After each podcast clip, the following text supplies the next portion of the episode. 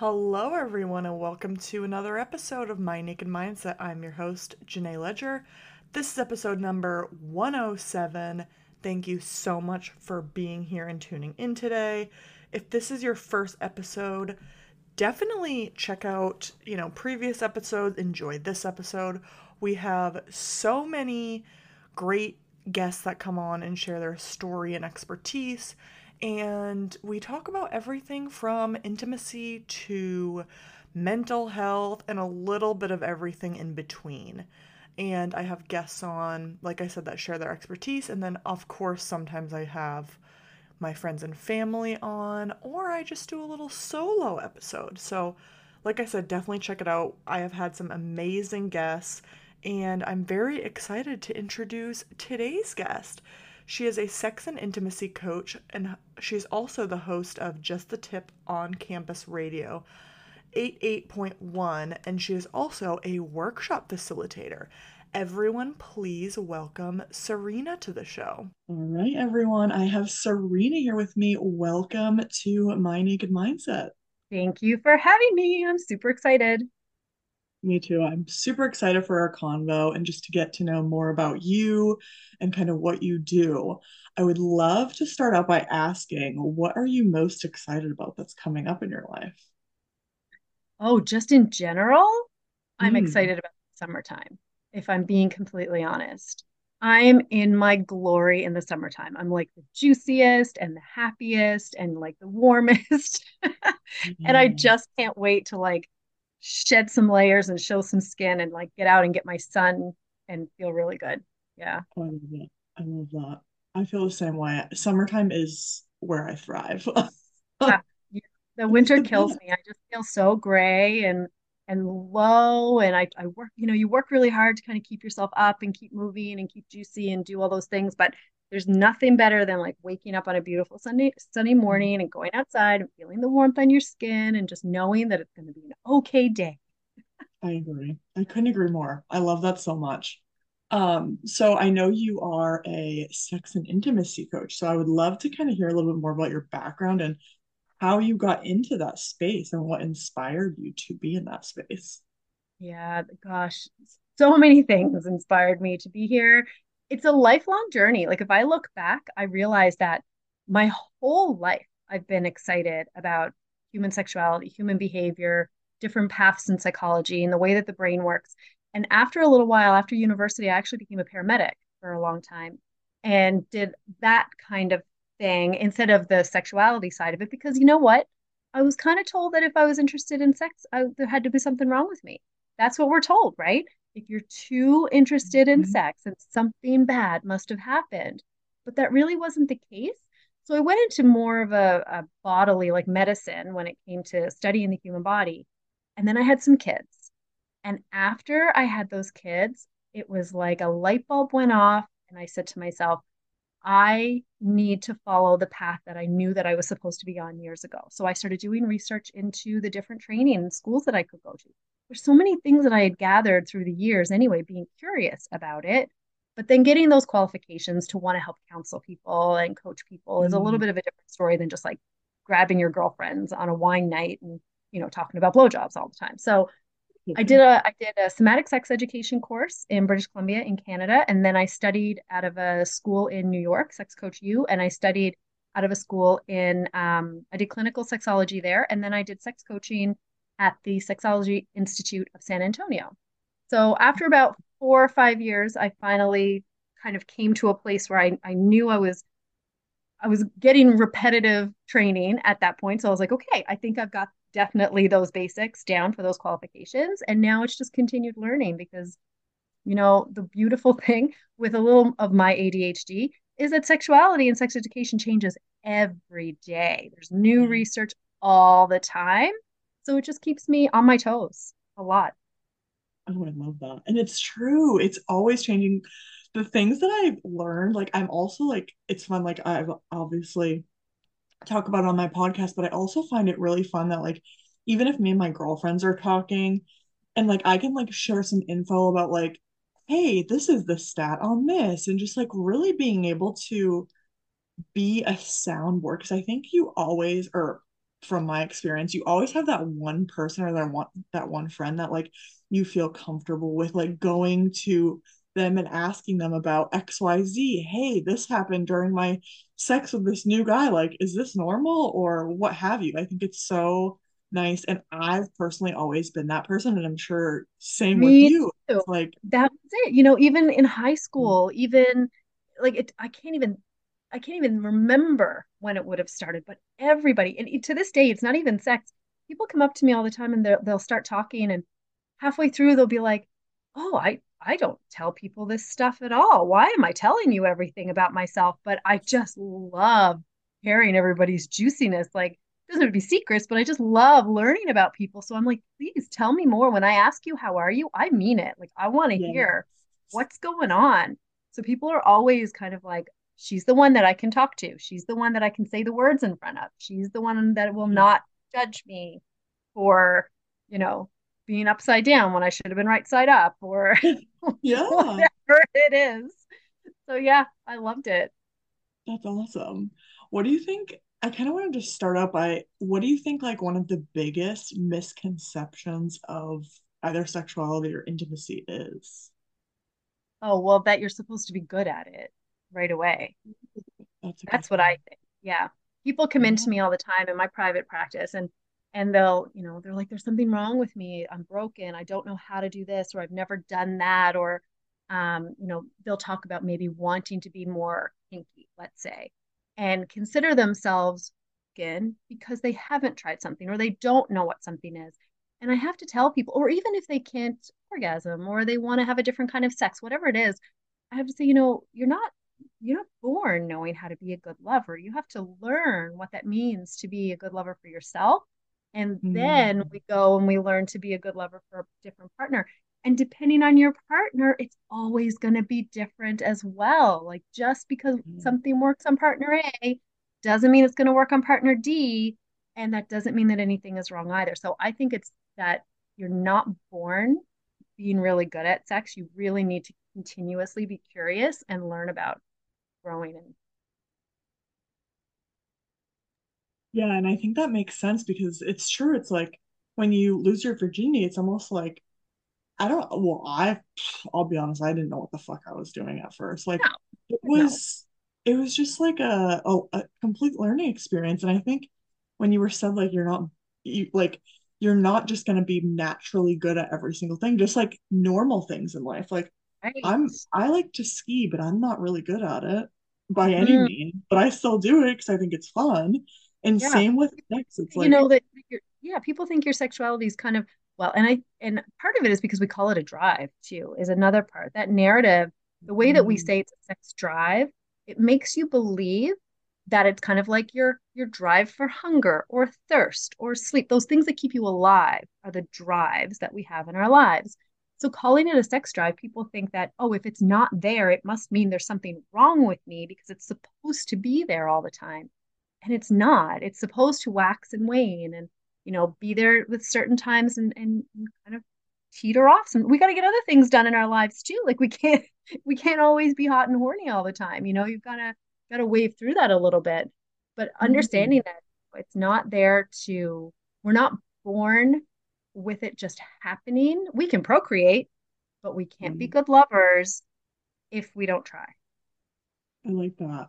That makes sense. It it makes perfect sense. And I think that is a good thing for people to kind of recognize and realize, you know, like we can learn. And like you said about the different partners, that could not be the more true statement. Because it's like, you can have sex with one person and they might love something. And then the next partner, you do it and they're like, what the fuck are you doing? Like, I don't, right. that doesn't feel good. And same with us. Like someone might do something to us that feels so freaking good. And then the next partner tries to do it and it doesn't work the same. But I find that, I don't know what, it's kind of a beautiful thing too, though, because I think that's when you can really learn so many different things, you know, with different partners, but also learning about yourself. Like, oh, I tried out this and I really fucking liked it. But then I tried it out with a different partner and they did this part different. So I really liked that too. So it's, it's almost like a curiosity. I mean, you know, if we yeah. can keep that curiosity going and just realize that it's like, I call it a pleasure chest.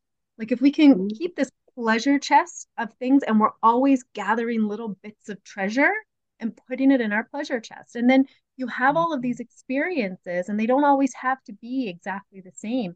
And also what ends up happening when you open that curiosity and that acceptance of the differences is that we stop. This is a really big, this is a really big point for me, is that we stop judging people on their sexual experience. So like you said, if you have, if I had a partner come in and they did something to me that either I didn't like, or I didn't think was quote good enough. Now, if I have a different concept of what learning how to be a good lover is, then I'm not going to judge them for being a bad lover. I'm going to say to myself, oh, that must be something that worked on somebody else or somewhere, or they learned something, but now we need to get to know each other's bodies again, because it's, we're all so different. And then you stop with the, um, well, I call it like, we stop with the man bashing, right? In, in the groups of girls, like, oh my God, he did this and, and I didn't like that. I hate that. I really don't like that. You know, I really want people to stop judging everybody in the bedroom and just start being mm-hmm. like, hey, he kind of did this and I've, that's never happened before. And I have to tell him that this is what I like. And, you know, and know that it's a growth that you have yeah. to go through with your partner. I like that too. Cause it's like, it can be hard to, I, and I know some people, like I'm a very open person. I talk about sex on my podcast. Like, obviously I'm very comfortable with it, but I think some folks that struggle with it, like don't know how to approach something like that. Like, how do I tell the guy that I'm seeing that what he's doing is not working out for me? So do you have any tips on what you're like, if someone was in that experience, like how they can kind of get comfortable with speaking about X Y Z mm-hmm. to their partner? Well, sometimes, I mean, like the, the age old thing is, you know, don't talk about it in the bedroom, right? We always say, try to find a space outside of the bedroom to talk about it. But sometimes you, sometimes people find it even harder to find the words outside the bedroom. So if it is outside the bedroom, that's great, because then we don't consider it criticism, right? We're not, we don't feel like we're criticizing. It's not taken as criticism. However, in the moment, I think is a really cool time to have those conversations as well in a different way. So a little tip I like to tell people is kind of narrate what it is you want to happen. So let's say your partner is like going down on you and they're flicking your clit back and forth, and you don't really like it back and forth. You can say something like, even if they've never done this for you before, you'd be like, oh, babe, you know, when you flick it up and down, it feels so good. And then they'll think, oh, I've done that before. Okay, I'll do that again. You know, and then there's something. So instead of don't do it sideways, I like it better up and down. Just be like, baby, I love when you lick it up and down. And then that mm-hmm. gives them kind of like this motivation to be like, oh, shit, I must have done that before. I am awesome at what I'm doing. Really? I'm going to do that again. You know, or, you know, oh man, baby, I love when you grab my tits like that. Like that feels so good. You know, remember, I, not that I, I'm, I'm a proponent of lying or anything, but be like, remember la- last time you touched me so gently right here. And I really love that. And they're going to be like, I don't remember doing that, but they're going to do it. They're going right, to do right. it. Totally. If I was with a guy and he was like, he was like, oh baby, when you lick my balls, it feels so good. In my head, I'm probably going, I've never licked your balls, but I'm gonna, I'm going to do it now. Right, you know, right. like it, it's not criticism. It's not even feedback, like quote feedback, because sometimes that just sounds so clinical. It's right. just tell me, narrate what you like, and I, I will give that. that to you. I love that so much. Um, I would love to get into some sex education, because I think I've talked with this with a couple sex experts, sex coaches, and I find that most people grew up in a very, you know, shame-based, abstinence-based sex ed. Um, so I would love to kind of get into that and just kind of hear what you think your experience is. Because I always think that, you know, some people, I mean, I haven't really heard, and I've talked with this about this topic to many folks, and I think it's something that really needs a change. Like, I really, truly think that it needs a change. Like, I think when people speak about sex education, obviously I'm, you know, I don't even know what grade it is, fourth grade, fifth grade, somewhere around there, um, that it's like, you know, people think it's funny, which obviously your children, it's, it's a, it's tough. But I think that if we're honest, you know, that's kind of your first, maybe your parents talked about it, but that's like your first introduction to puberty, to all of the different things that our bodies do. Um, so I would love to first ask, did you grow up in a sex positive environment? So I think I grew up in a pretty sex neutral environment, to be okay. honest. My parents never really spoke a lot about sex at all, but I don't really, I mean, I have a couple of very early memories of like being four or five years old, touching myself. Um, and then a, a, an aunt of mine actually came over and saw what I was doing and took me and washed my hands. So mm. that I tell that story sometimes when I'm talking about shame, but I've, I've reevaluated it a little bit. And I'm like, also hygiene. You know, maybe we were about to eat dinner. I don't know. right? right. So, right. but I, but I remember that story. So it must've played heavily on my head. Mm. I don't remember ever, I grew up Catholic, you know, yep. all the rest, like, like everybody kind of thing. Um, abstinence was the key, you know, you, you don't give your body away. You make, but also I heard, you know, you got to make them work for it, which I also mm. don't think is a super good narrative for people.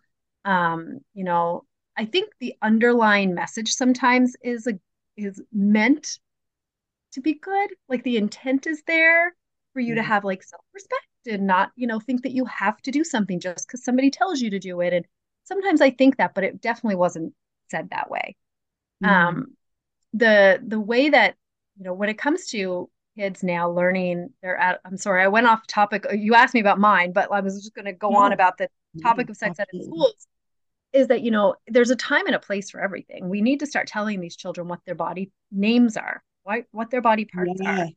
That's really important. I mean, there's nothing that I hate more than hearing little people call their body parts something fluffy because mm-hmm. it's so confusing. I heard a story once. It was like an analogy that said, you know, imagine if you told a little girl that her vulva was called a cookie.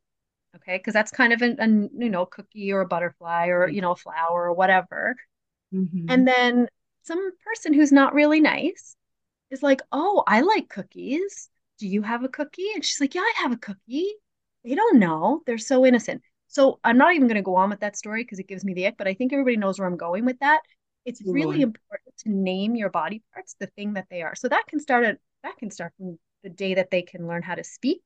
And there's nothing perverse about that. And I think that's a really big, big point to drive home to new parents is that same penis and vulva and vagina and breasts and testicles is not a bad thing, right? Mm-hmm. So that's the yeah. first thing. And I think that has a lot to do with safety, if I'm being right, honest. Right, it's huge. Yeah.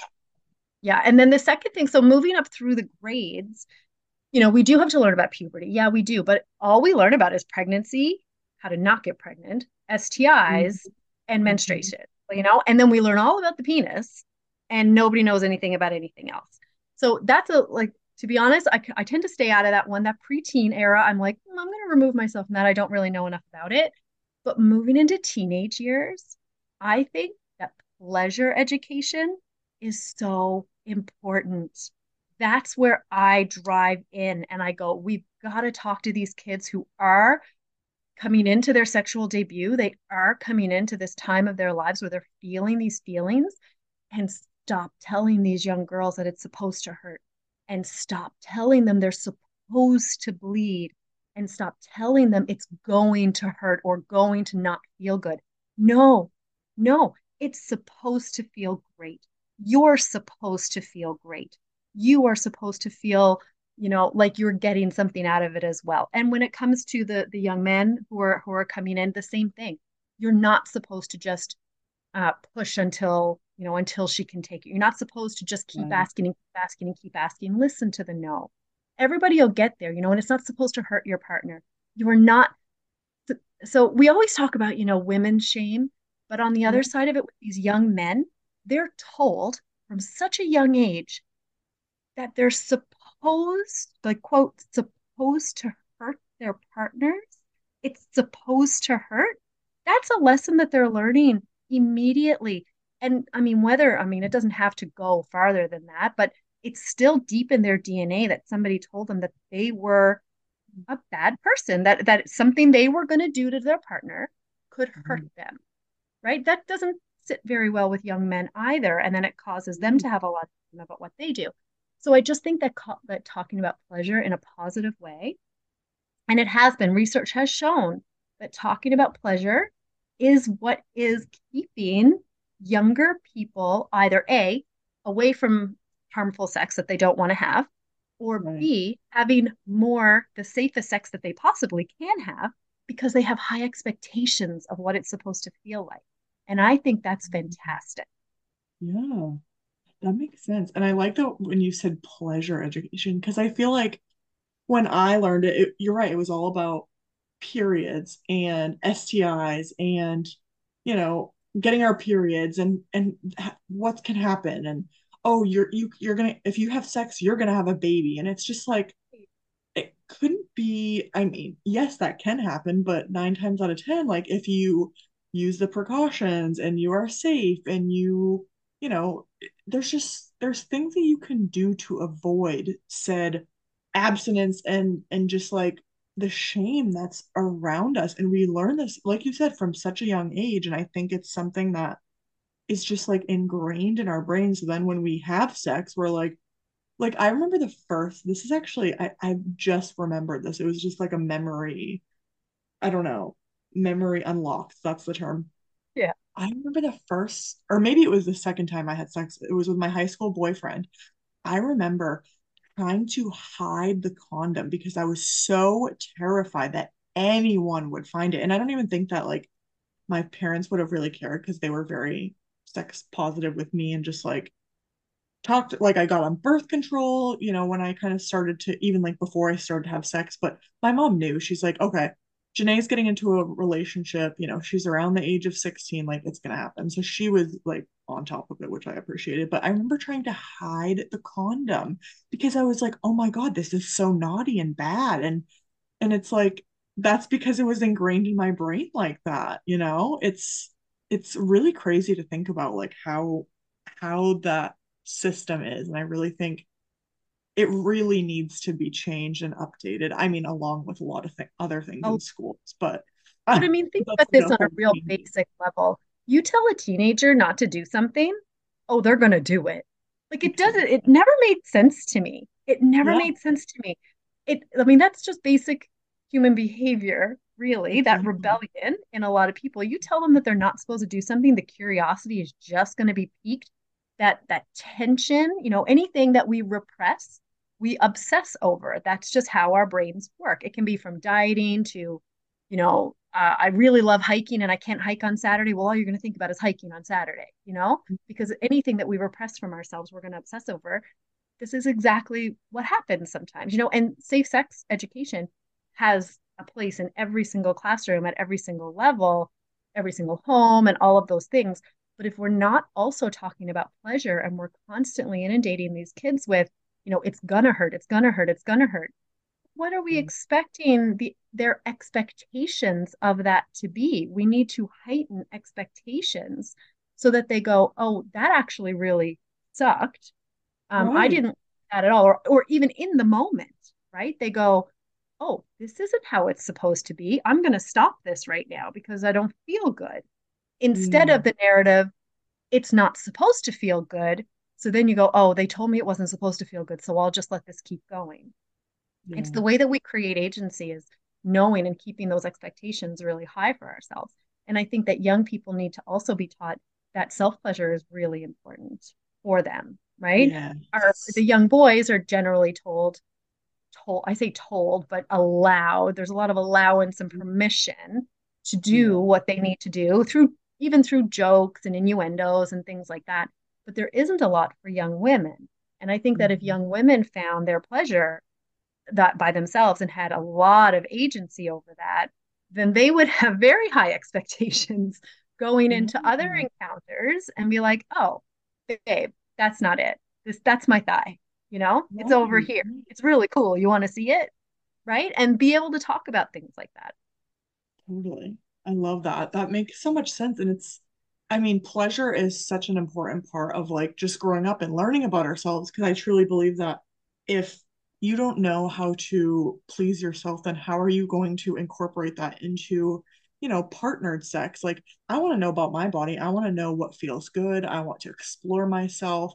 And then you can use that, you know, with your partner and be like, hey, this is really great for me. And this is how I want my clit rubbed, or what have you. So I think learning about ourselves is so important. And I think, again, speaking um, to your comment about like the, you know, young boys just being kind of allowed, I think we should also be telling the younger girls like, hey, it's okay. Cause I think another part of it is like, like we were taught, oh, it's dirty and it's bad. And why would you want to do that to your body? And it's like this overwhelm. I just remember like, I remember hearing about a girl being fingered probably when I was in middle school, and I was like disgusted. I was like, why would someone want to do that? Like, I didn't understand. Yeah. And it's wild to think about that now. I try to teach my, like, I have a daughter and I have two sons, and, and I haven't gotten to any kind of pleasure education with my daughter yet. She's not, she's not there yet. Um, yeah. your, your kids will let you know when they're there, usually, Absolutely. You know, what they're curious about and things like that. Um, but I have, I have always called her vulva a vulva, and every, even the boys, I mean, it's always a big deal in our house, and, and I make them go get me tampons and all that kind of stuff, just to kind of keep it all like really? out in the open. I like that. Um, yeah. But I have told her, and just in passing, like, I don't use it as a pleasure thing necessarily, but I go, um, you know, you should really take a look at your vulva, like grab your little mirror and take a look at your Absolutely. vulva, and just make sure that everything is good down there. Because if you see anything different, then just let me know, because that could be a medical thing. But if not, then it's yours and you can look at it whenever you want. Because it's, and then when, you know, she's not very, she's a teenager, but a young teenager. Yeah. So I'd be like, you know, it's kind of hard to see it, because you can't really, you can only see the top of it. And this is how I talk about yeah. it. So if you want to see it, get a mirror so that you can look and, you know, look at your parts and see there's, and I'll be, I'm like, there's all kinds of pretty parts down there. Like, take a little look and see what's going on. Has she ever? I don't know. Not my business. You know right. what I mean? But I, you have to leave it at that, right? You have to be yeah. like, here's the information, and then leave it. You know, you're not like, come here, come here, let's do this together. No, no, no. Let right. them go Let them and do, do it, but just put the allowance out there, right? Mm-hmm. And then that shows them that, oh, you know, a, a grown up in my life is telling me that that's my body part, that I'm allowed to own it, that I'm allowed to see it, that I'm allowed to do all these things, because society is still telling her that it's going to belong to somebody else. Mm-hmm. At some right, right, right. So that's what society is going to tell her. That's what TikTok is going to tell her. That's what movies are going to tell her. That's what all, and there's, there's a lot of that. And parents can only, we can only do so much. So our voices have to be as loud as they can when we can do it. So I tell her that it's hers. She can do what she likes with it. That's, you know, yours to take a look at. And then hopefully she develops that sense of, well, already I'll walk over and I'll give her a hug. And she goes, oh, my body, my choice, mom. And I'm like, oh, I just want a hug. No. And I think. But I get it. Right. Right. And I think you being so, I mean, I'm a very open person. And I, like, if I had children, I would be the same way. Just be transparent. Cause then you're right. They will understand, okay, this is an okay thing to do. My parent is saying X Y Z, this is this is something that's normal, and you're putting it in their perspective of like, in her brain she's like, oh, okay, like this is fine, this is normal, like I can do this, is my body, like I own this. And I think that probably, I, I assume, I'm not speaking for your daughter, but I, I assume she probably feels comfortable with that.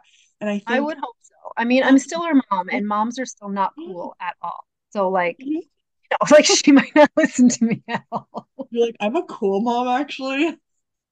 no, I think I, I am. I mean, I think you are too. Hell yeah. I just, I just love that. And I think just being transparent, because I always find that with my stricter friends' parents, they always rebelled. And so yeah. my family was, or my parents were always like very honest, and I was very honest and open with them, and they let me do what I want because I was responsible.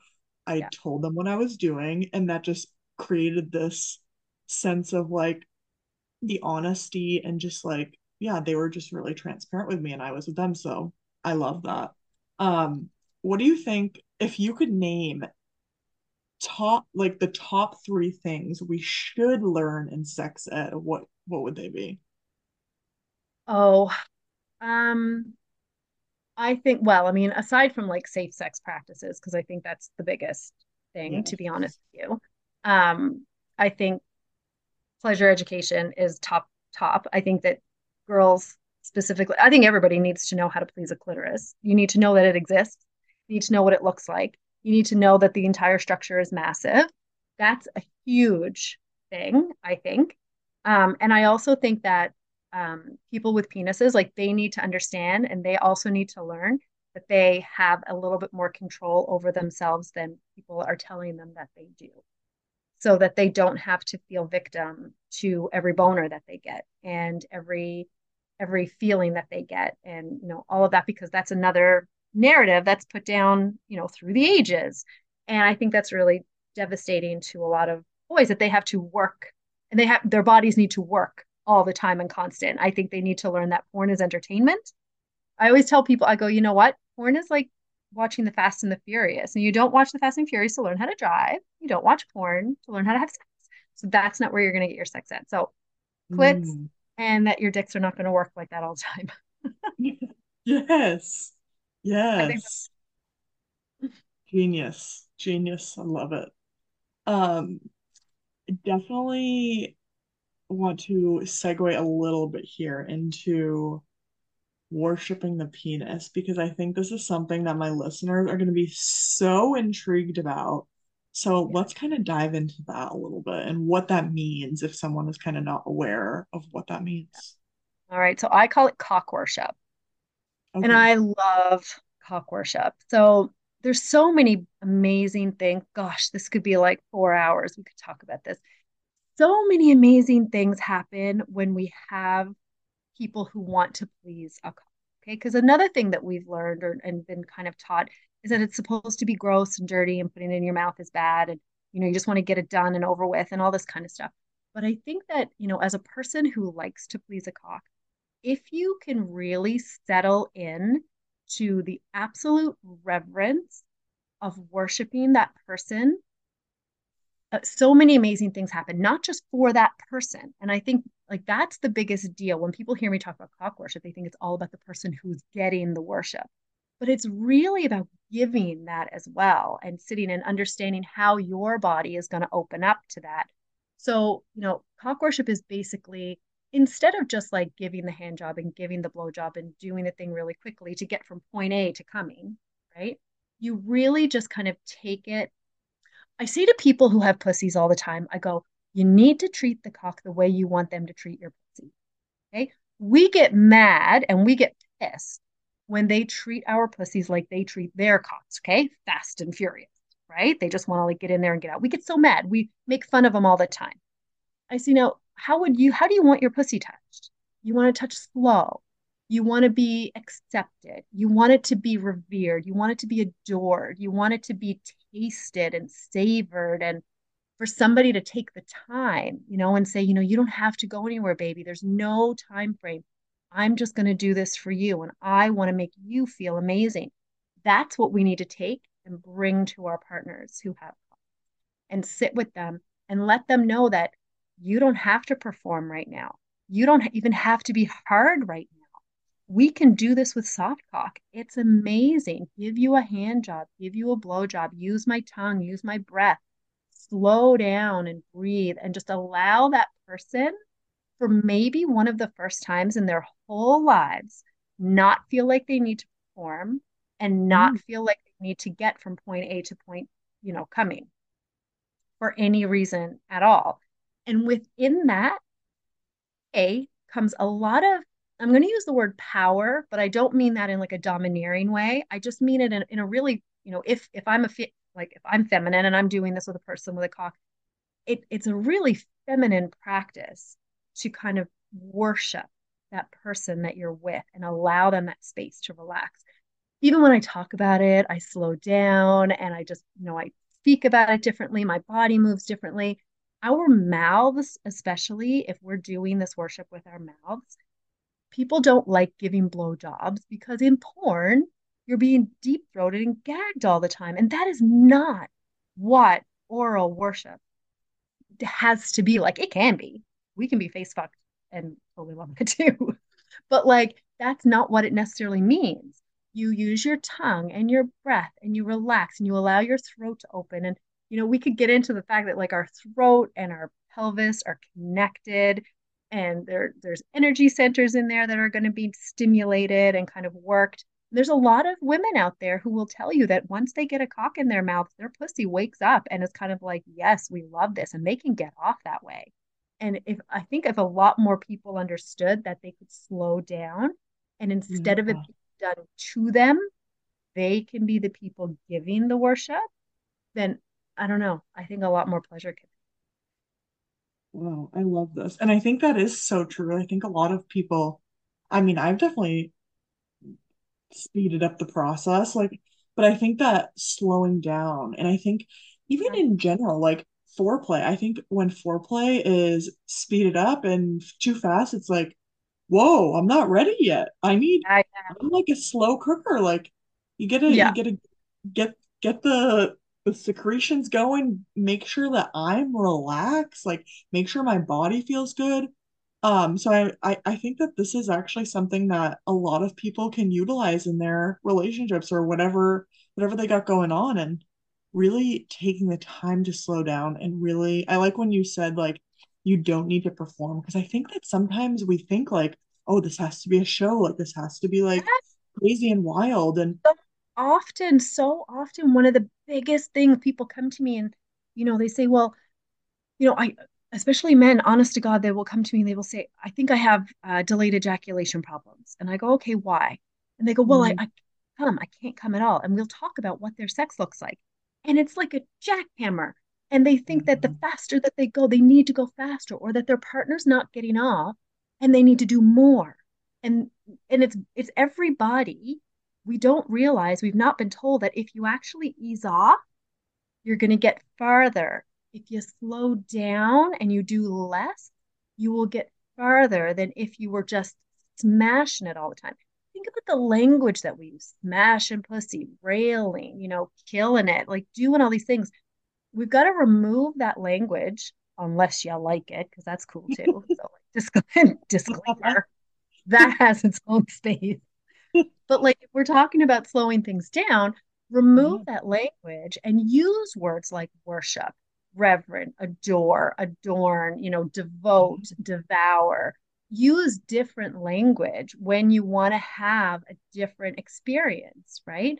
So instead mm-hmm. of just like deep throating a cock, think to yourself, you know, I'm going to devour you right now. I'm going to slow you down. I'm going to edge you uh, like all like for an hour or more, and just let you relax into that. That can, it can look like um, a massage to start, you know, like I usually, when mm. we're doing, when we walk through cock worship, it starts with a full body massage, just a very beautiful, gentle massage, and relax your partner. There, there, you'd be amazed. It's, and it's both parties, everybody involved, um, any body at all, any genitalia at all. But we hold so much stress and tension in our day. And then we go into sex and we want it to be this beautiful, expansive experience, but we can't, because our nervous systems are on high alert all the time. Think about when you go in to get a massage, like a professional massage. It takes you like what, ten, fifteen minutes sometimes to actually settle your body into feeling it. You know, your head is still running. What do I have to do after this? Your body's still tense. And there comes a moment where you just release and you go, ah. And then you think, oh, I hope this isn't over soon. You know, like I want this to continue. Imagine if we could get our bodies to that state before we start giving each other pleasure. Relax each other, kiss, be really slow, make out. Rub their legs, rub their balls, rub their, their, their pelvis area, right? Their lower belly, places that are never really touched. We go, usually we go straight from like men's mouths to their dick. And we, everything else is, we, we don't, don't think that it matters, right? Even for right. us women, we go, no, you've got to kiss my neck and my tits are there. And, you know, so we've got a couple of little pleasure pathways to go. But for the dudes, it's like, kiss, kiss, kiss. And then you just go, and you go down on them, right? Yeah. Imagine if we could just build their tension a little bit, relax mm. them a little bit more. What you might find, some guys go, well, if, if you do that, I'm just going to go, I'm just going to blow.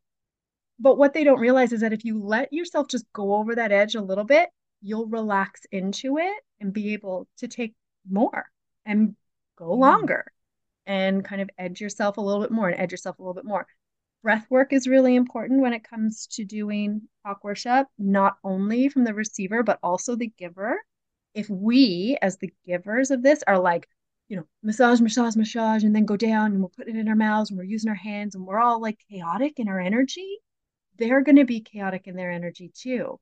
But if you take the lead within this power I was talking about to relax your partner, to relax your man and allow him that space to go, then your breath and your energy will get kind of put onto him. He will relax into it. And now all of a sudden you're in this really expansive place of pleasure, and it has less to do with coming and way more to do with the sensations that are happening in the moment. That can be, you know, we're not even talking specifics here, but that could be a hand job. It can be a blow job. It can be tickling his balls. It can be rubbing his thighs. It doesn't, there's not, it's not rocket science, you know, like cock worship is not necessarily a specific technique. Right. It's whatever really works for your partner. Now there are hand techniques and mouth techniques that you can learn. I mean, they're fun to learn, but the mm. general idea is to just kind of be really slow. I love it. And I think people can, can really take this and, and bring it into their sex life and really try something new. Cause I'm a huge advocate on like spicing it up, trying different things, like just trying out different things really can just make it so much more exciting. Like if you're in a lull or you're kind of like, oh my God, we do the same position when we start. I've just heard so many people kind of in like a routine and they're like, oh my gosh, how do I get out of this? And I always suggest like, I love to buy the L E D lights and put them like around my bed frame, for instance, and every single light is a different vibe. And that's something that I always suggest to my friends or, you know, just really anyone. Cause I think when we try something new, it's just, it's so fun and exciting. And you're like, oh my God, what's going to happen next? So this is kind of something I think a lot of my listeners can use and try out. And if you do try it out, please let us know, because I want let to know, us know. How it goes. Yes. And that's the thing, when we try out new things, you know, everybody thinks you have to do more, right? right. More, faster, harder, right?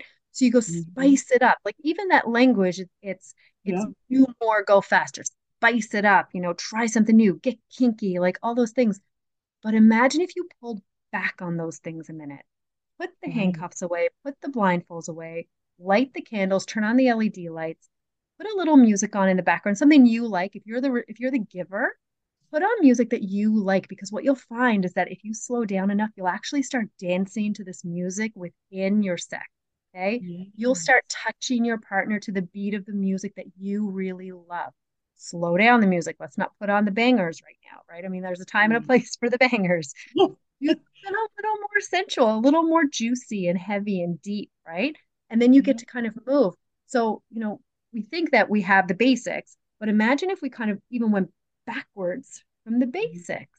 So instead of just the blowjob with the blindfold, with the, you know, the fancy lingerie and the vibrator, okay, that, that's a lot going on. There's a lot going on. Imagine if you strip all of that away and you focused on, quote, spicing it up by slowing it down. Take everything away, take all of the expectations away, take the expectations for orgasm away, everything, and just see how long you can keep your partner from coming. That's a mindset, right? How long can I keep you in pleasure without us coming? Another little game that I like to play when it comes to cock worship, but when you're getting to the end of it and you do want to maybe move into like having sex, is playing just the tip. And that's what all of my brand is called. All of my workshops, everything I do is called Just the Tip with Serena Haines. And it's literally get on top of your partner, just put the tip in and sit there and play a little game.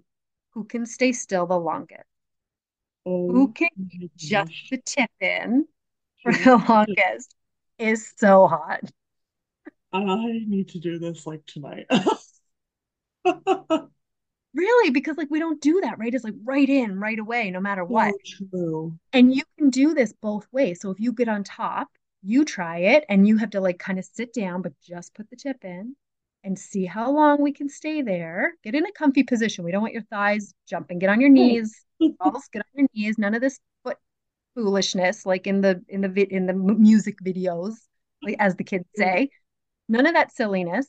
Get on your knees. Get really comfy. Put some pillows up. Do what you've got to do that you can hover with just the tip in. Then the next time you do it, or later on, flip over, get in missionary or doggy or whatever it is, and have them be in control of just the tip and see how long you guys can last.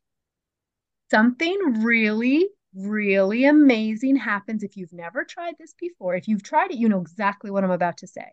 If you've never tried this before, something amazing really happens with your pussy when you have the tip, just the tip of a penis in there. You start feeling her start to pulse and pull mm-hmm. and just beg for it.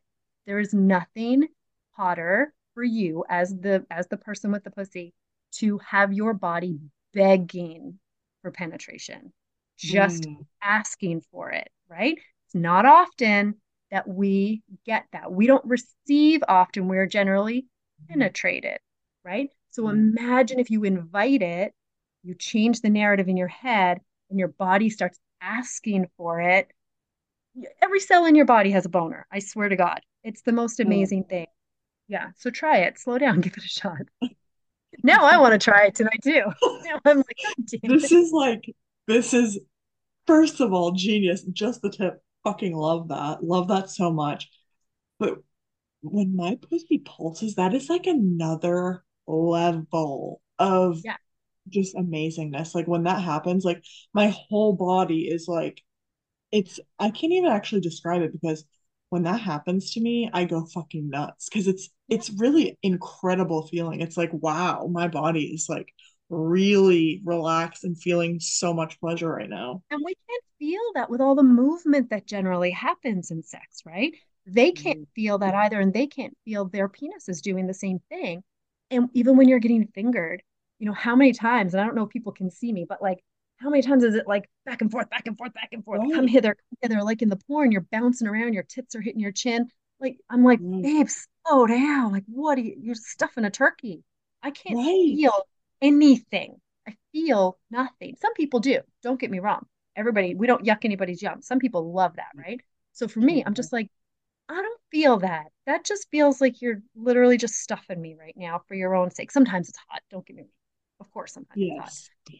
But like, but put the fingers in, put the fingers in just the tip, one or two knuckles, and just so, you know how we talk all the time about that come hither motion on the G spot? Absolutely. Put your fingers in and just prick your fingers up into a little like U and hold it there. Hold on the G spot like you're pushing a button, and just push mm-hmm. it and push it and push it and just see what happens to your body. Because if you start breathing really deep, your body will respond to that in a different way. Maybe not better, maybe not worse, but different. Mm. And it'll be a really curious, fun place to explore some new pleasure. Wow. Well, you just blew my mind with all this amazing information. I fucking love it. I can't wait to try this stuff. And also, like I said, if you are listening to this and you're like, mm, I'm gonna, I'm gonna try this, please send me a D M, even if you need to do an anonymous email. I will put in my link. Please let us know if you try this stuff, because I think when you learn something and you try it, I mean, I always love to hear my listeners' stories. Like, hey, I tried this. Like, I get so excited. And also, if you are wanting to introduce this to your partner, you can, I always say this, you can always blame me. You can say, hey, I was listening to this podcast and she was talking about X Y Z with her guest, and yeah, blame it on me. I don't care. I do like, that all the time. I'm like, that's why you need, that's why the couples, you need to come into a sex coach sometimes, because I can just be that mediator, you know, yeah. or come to me and then go home and be like, the sex coach said that we should try this. The sex coach said that we should do that. It's such an easy way, guys. It's such an easy out to get something that you really want. Oh my God, I love this so, so much. Um, I think I'm going to ask you one more question and then we can kind of get into the game. Okay. Um, what is your top tip for maintaining a fun sex life? That's probably her question. Well, I think that, so I think the top tip for maintaining any sex life is continued physical contact. So you need to keep touching your partners. We need to do kisses without the expectation of sex. We need to do makeout sessions without the expectation of sex. Because what that'll do for you is it will keep your sensual idol running. Any of you, regardless of who you are, you'll just constantly be in this state of turn on. And I don't mean like you can't go to work because you're so horny. I just mean like juiciness, you know, like this constant state of turn on, and trust that when you go into the sex that you're going to have, that it can be what you want. You know, make sure that you're having the sex that you want is a really big deal. But for partners, make sure that you are doing a six second kiss every single day, and that you make out at least once or twice a week without the expectation of sex, and just watch how horny you naturally become to want to have the full thing, because you're teasing yourself all the time. Give yourself mm-hmm. that tease, and we need that physical contact for tease. So I think that's a really important thing. And then to do date nights and create rituals. I mean, like that's just my go-to. You have to keep dating each other, regardless of how long you've been together. There has to be something. Wow. That was beautiful. Beautifully said. Beautifully said. Um, any last thoughts before we get into our game? Well, not really. Just I want everybody to breathe really deep all the time. Just breathe really deep all the time in your sex. Love. We breathe and, really quickly. We breathe really right. fast, right? So we're like all the time. Mm-hmm. A big, like one of the biggest tips that you can do for yourself is to just, when you feel that pleasure coming and building up through your body, take a deep breath and just mm-hmm. slow yourself down and be really curious about how you can find that pleasure for yourself. Breathing is so, so important. And I love that. Like when you're like really hot and heavy, like take a deep breath. That, love that. Slow it down. Slow it down. That's so good. So good. All right, you ready for our game? This is a um I'm excited. Threw in some some sexual options in here, so I think it will be fun. All right, so the first one is, are you an early riser or night owl? I am neither. I'm so I'm such an old woman. I get up at ten and I want to go to bed by eight. Hey. No, but I think night owl. Yeah. No, I think if I had to choose, I would definitely be a night owl. I love I love every, you know, when people say like nothing good happens after midnight, I'm like, oh, no, no, no. All of the good things happen after midnight. All of the good things. Yeah. So I'm definitely not out. Totally agree. Cake or cookies? Cookies. Cookies. Love. Yeah. Would you rather have the ability to talk to animals or the ability to control weather? Talk to animals. Okay. For sure. I want them to look at me and be like, you stupid human. What do you do? We live in trees. They're awesome. What are you doing? That's I know, I know they think we're idiots, man. That's so funny. I know. I always yeah. wonder what my dog thinks. Like, she's probably like, Mom, what are you doing? Like, yeah, what I think about like the animals out in the forest. I go for hikes a lot and I hang out in the woods a lot, and the squirrels get really angry when I stay in one spot for too long, right? You can hear that they're protecting whatever they're doing. And I talk to them. I go, guys, it's okay. I'm not going to like take your babies. Like, relax. Right. That's so funny. That's so funny. Uh, morning sex or night sex? Morning sex. I cannot sleep after I have sex. I can't. Okay. Yeah, I'm so riled up and energized that mm-hmm. anytime that I do it in the evenings, that's it. I'm just lying in bed wide awake. Yeah. That happens to me sometimes too. It's very weird. Yeah. Um, the next one is, would you rather wear ball gowns every day for the rest of your life or wear swimwear every single day for the rest of your life? Oh my God. I live in Canada, so like it gets cold. Oh, true. That is true. But do you know what? You know what though? If that had no factor, I would say swimwear. I okay. feel like and and but like loose swimwear. I'd faster be naked every day, always. I got you. Yeah. Sex toys only or oral sex only? Oh. Oral only. Mm. Yeah. Because it lasts longer. That's true. Your toys can die. Nicer. The sex toy, I'd be done in a second. I'd be exhausted my right? whole life. I know. That's so true. Would you rather live in the Playboy Mansion or live in a strip club? Like a fancy one. Ooh, like a fancy one. Like a fancy one. Not like the one on the side of the highway. Right, right. No, the mansion. Yeah, give me the mansion. I'll take the grotto and the girl, oh, yeah. the whatever. Right? Any day, yeah. Love it. Love it. Would you rather accidentally send a nude or a dirty sex to one of your family members or your boss? Oh, my boss, one hundred percent. Yeah. Like- oh, yeah, no, if I said something like, unless it was my sister, but like any other family member, not a chance. No, I'd be mortified. Totally fair. Totally yeah. fair. Um, online shopping or in-person shopping? Online. I would rather try the jeans on at home and be really pissed off and go eat the cookies than be in the dressing room and feel like shit and have to like walk. That's not a very positive way of looking at it, but that's no. where my head went. I, I was like, totally oh, I like taking it home, unpacking. Oh, I love unboxing things and like getting in the mirror and trying on all the different things and taking your time. Yeah. I, I love that too. And you can like try on different things with said jeans, like in your shoes. All the shoes that you need, because it's the shoes make the outfit sometimes. So like, it's so annoying when you're in the stores. Yeah. That is so true. I love that. I love that outlook. It makes sense to me. Um, would you rather have an orgy with all strangers or an orgy with all people you know?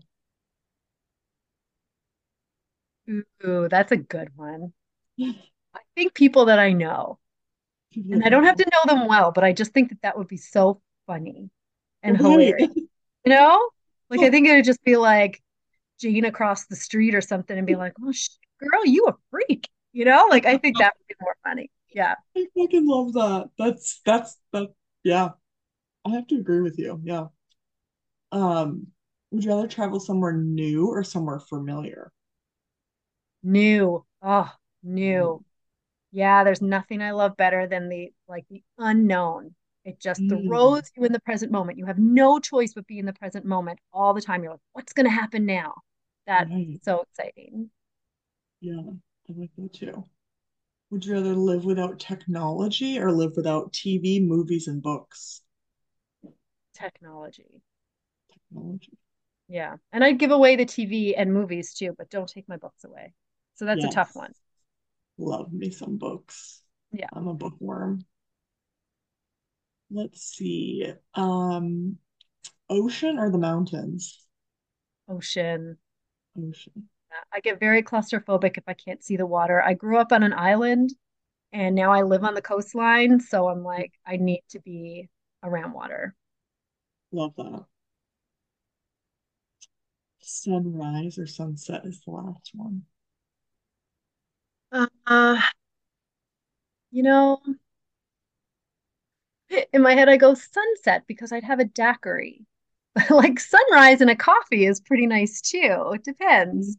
I don't know. I think I would probably, I would be a full fifty-fifty split on that, I think. That's fair. That's fair. Yeah. Oh my gosh. Well, this was a freaking blast. Let everyone know where they can connect and find you. Oh God. Yes. So I love when people find me on Instagram. So at Serena underscore Haines on Instagram is the biggest social that I use. I've tried to use TikTok and I just can't do it, you guys. I really wish I could, but I'm not an actor and I'm not really good at it. Um, and then my website is serena haines dot com. Uh, so you can get all of my offerings and how to work with me there. Um, and then if you want to, every Friday night at nine o'clock on eighty-eight point one, we're syndicated worldwide and online. I have a radio show on our Campus Radio here where I answer all of your questions, and I have an anonymous form on my Instagram where people can come and give me their questions, and then every Friday night I answer those on the radio. Amazing. That is so great, and thank you so much for all of your amazing insights and for coming on the podcast today. Thank you so much for having me. I've been looking forward to it. All right, y'all. I hope you enjoyed that episode as much as I did. So much fun talking to Serena, and I absolutely loved all of her insights and expertise in this space. So definitely go connect with her. You know where to find me, and connect with me, and please send me a D M or a question that you might have, and let me know what topics that you'd like to hear on my next episode. My Naked Mindset on all of your social media. My email is mynakedmindsetpodcast at gmail dot com. And again, thank you so much for being here and tuning in today. Bye.